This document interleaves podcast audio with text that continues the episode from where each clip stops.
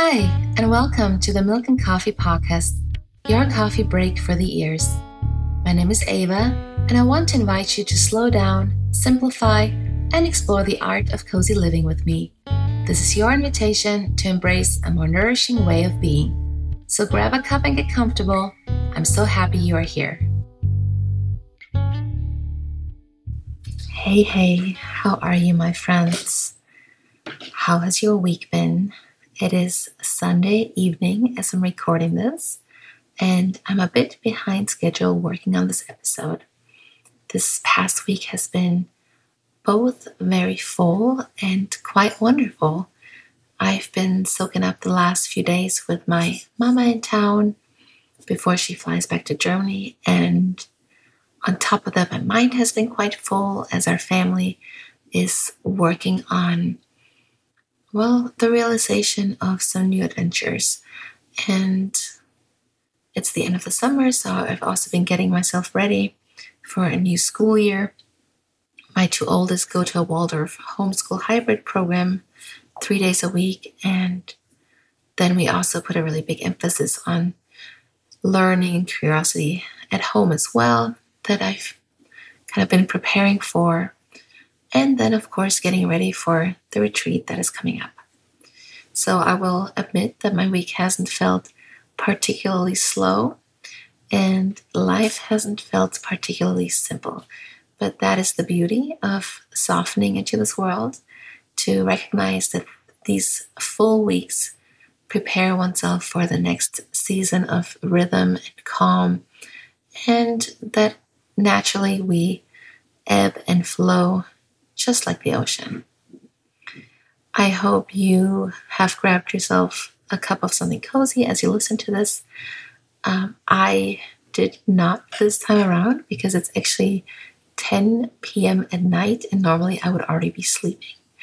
But I enjoyed the warm evening weather and spent some time outside and am now recording that the kids have gone to bed and the house is quiet. However, I have been noticing lately that I've I've been slowly starting to crave the more comforting flavors of the seasons ahead, kind of like cinnamon and, and cardamom, but I'm bracing myself and I'm still sticking with simple cappuccinos for now. So I hope you are comfortable and ready to talk about something very important and very dear to me. As a matter of fact, it might just be the single most important thing to talk about when it comes to the well being and the self care of mothers and that unity. I'm sure you are very familiar with the saying, it takes a village. And historically, you know, that refers to to the truth that it does take a village to raise our children.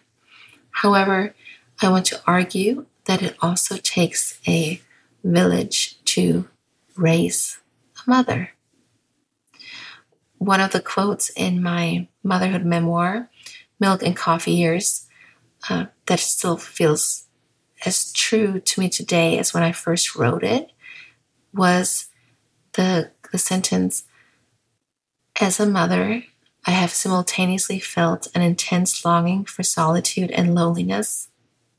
Never alone, yet lonelier all the same.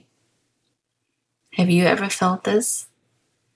As mothers, we are hardly ever alone, always surrounded by noise, always touched, um, and yet it can be a very lonely experience.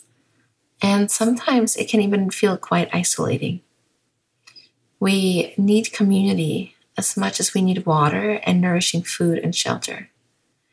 When I feel tired and burnt out, or sad or frustrated, but also in those other times when I feel whole and content, it is the people I surround myself with that holds me and that lifts me and it lifts my my dreams and it holds my ideas we all need to feel acknowledged and heard and held by people that are dear to our hearts.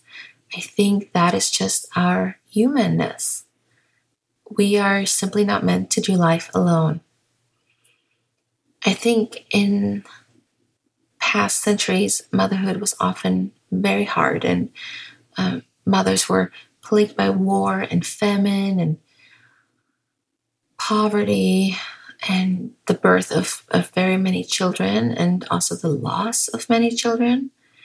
But there were also more intergenerational connections and more tribal togetherness, more communal setups. Simply, there was definitely more village. And my standard of life is so much better these days than that of my great grandmother or my grandmother. And I'm so very grateful for that. But the one thing that has fallen away is that that community feeling, that tribe that is so detrimental to our well-being. The village has gone missing and while we have everything these days, we are often starving for meaningful connection and let's face it, help and authentic support. Creating community for yourself is a vulnerable thing. It is hard to find and it's hard to build nourishing friendships. At least it can feel that way. So, what can we do to build a sacred community for ourselves? And actually, what do I even mean when I say sacred community? I'm talking about truly meaningful relationships, deep friendships that feel aligned and give us the safe space to show up as our whole selves, the good bits and the hard parts. Sacred community is not judgy, it is not based on status or income. It is not dependent on place and time, meaning I, I certainly think it can extend to friendships online, though I do believe it is important to have that flesh and blood closeness to people around you. Sacred community feels like being able to talk openly, to share in confidence, to hold each other up, to, but also to hold each other accountable too, to go deep. And it is unpretentious and it is imperfect, just like we are. Sacred community is built on shared values, but it can hold opposing opinions. It can ask questions with curiosity and kindness. And it fills you more than it drains you. It gives you more than it takes from you. But how do we find that? Or rather, how do we build that? How can we be conscious architects of our communities, ensuring they reflect the beauty and authenticity we cherish within ourselves. As we build and nurture our village, we nurture our own growth and well being. So, here are a few things that came to my mind that, um, that have worked for me in the past and that I think are really important in order to find community. So, first of all, be open and be brave. Approach friendships and community building like you would finding a romantic partner. Go out and flirt. Uh, what do I mean by that? Well, sometimes as mothers, we are out and about with our kids or by ourselves, and we see other mothers that look so energetically aligned, and we sort of watch them from a distance and uh, you know, maybe even admire them. And we just may not have the courage to just walk up and approach them.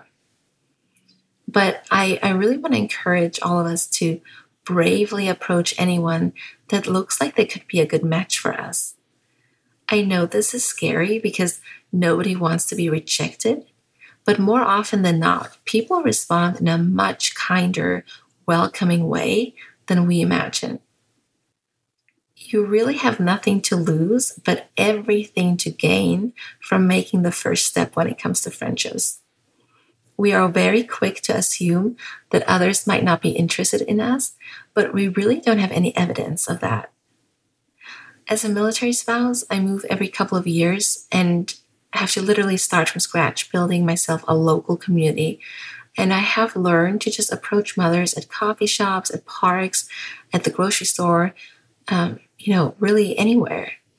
When I first arrived in Oklahoma, I spotted two mothers and their kids in a nature trail, and my mind went, Oh, what are they doing here? It's a Tuesday morning. They must be fellow homeschooling, nature loving mamas. And I just didn't even think about it. I just walked over and introduced myself. And not only did that get my foot into the door of a local homeschool nature group, but I also really became fast friends with those two women. Community is, is so much about sharing knowledge, and a village is a hub of learning as much as it is there for community. Um, it is a place where we exchange ideas about values like sustainable living or simplifying or holistic health and self discovery.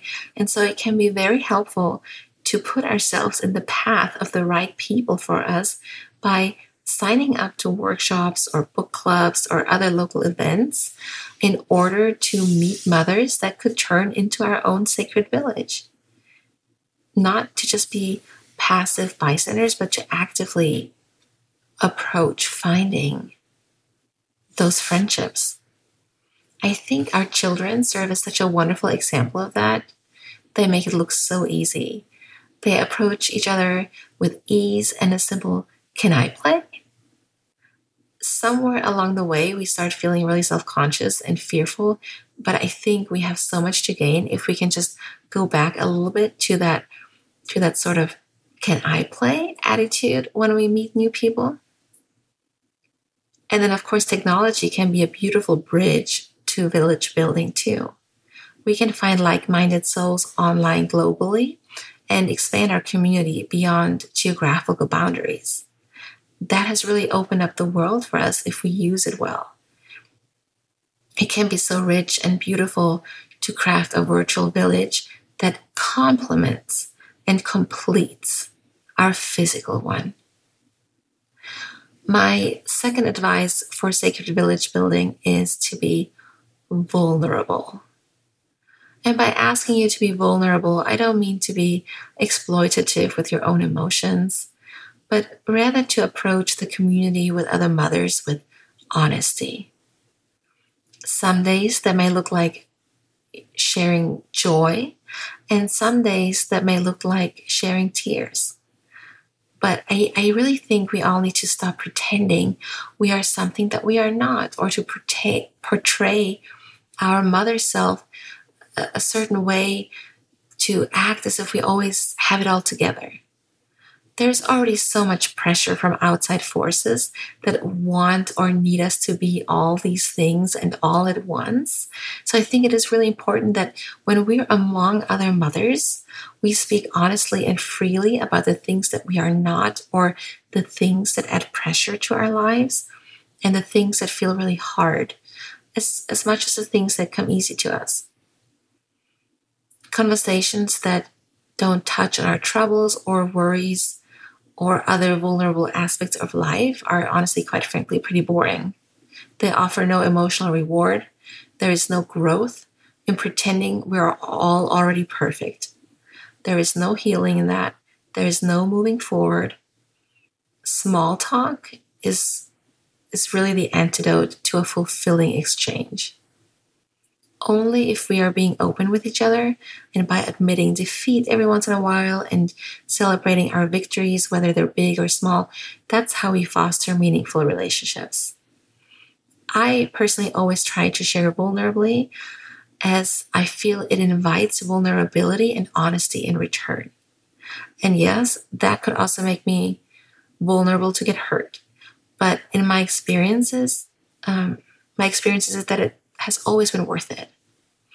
I think it is necessary to take a few emotional risks in order to get to a really intimate connection. My third advice is to be patient. Building a village takes time. Sometimes our closest friendships have developed over years. And new friendships are like little baby plants that need to dig their roots deep into the soil first before they can grow and start blooming. building friendships with other mothers that are also in the thick of it may require that extra dose of patience. After all, you, you may want to sincerely connect and you may truly cherish someone, and you still may not be able to see them as much as you want.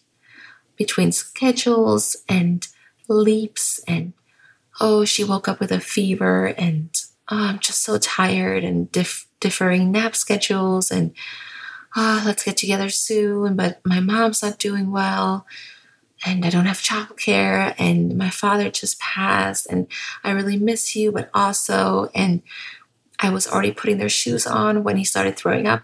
I mean, it can be so hard to make the time for meaningful connection in motherhood. Often, the times we most crave it are the hardest ones to physically connect. Friendships in this season look different than friendships in seasons past. And with patience and grace and forgiveness and a good deal of spontaneity, we can overcome them. Sometimes a sincere, I can't, but I want to know I really value you anyways, or a voice message or a phone call can really go a long way in between those get togethers.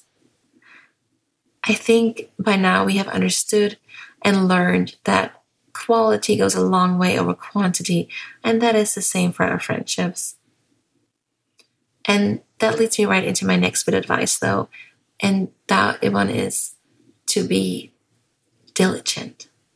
While I just said that it's harder to make time, and that is totally okay, it is important to remember that friendships are based on reciprocity. Friendships are an energetic exchange. It is about the giving and the receiving. So while time is limited, we cannot have expectations without being willing to make an effort. I think the difference between having friendships and having a deeply supportive community and, and also the very core of the, the village is the willingness to treat the mothers in your life as if they are beautiful wildflowers and to pour into them and to tend to them with gentle care, like you would with your own inner gardens. To love on them and to make them feel seen and to make them feel heard. I think it is easy to have our egos get stuck on the receiving part versus the giving. And that truly goes for everything in life. But especially when it comes to our friendships, it is important to remember that we need to pour into them in order to grow. And it is important to celebrate each other's successes fully and without jealousy or comparison. So, water those friendships, and soon you will be surrounded by a blooming field of beautiful wildflowers. But now, here's my last bit of advice be kind to yourself. Now, I don't want you to take my beautiful flower analogy and go punish yourself. Remember, the blooming field happens when you also get poured into enrich her. Have the courage to walk away from a hurtful friendship. We cannot be for everyone, and everyone cannot be for us. Don't walk away because of a hard conversation or some differing op- opinions I think that it's totally okay. But don't stick around if you have to bend and bend and bend the core of who you are to be liked and to be respected.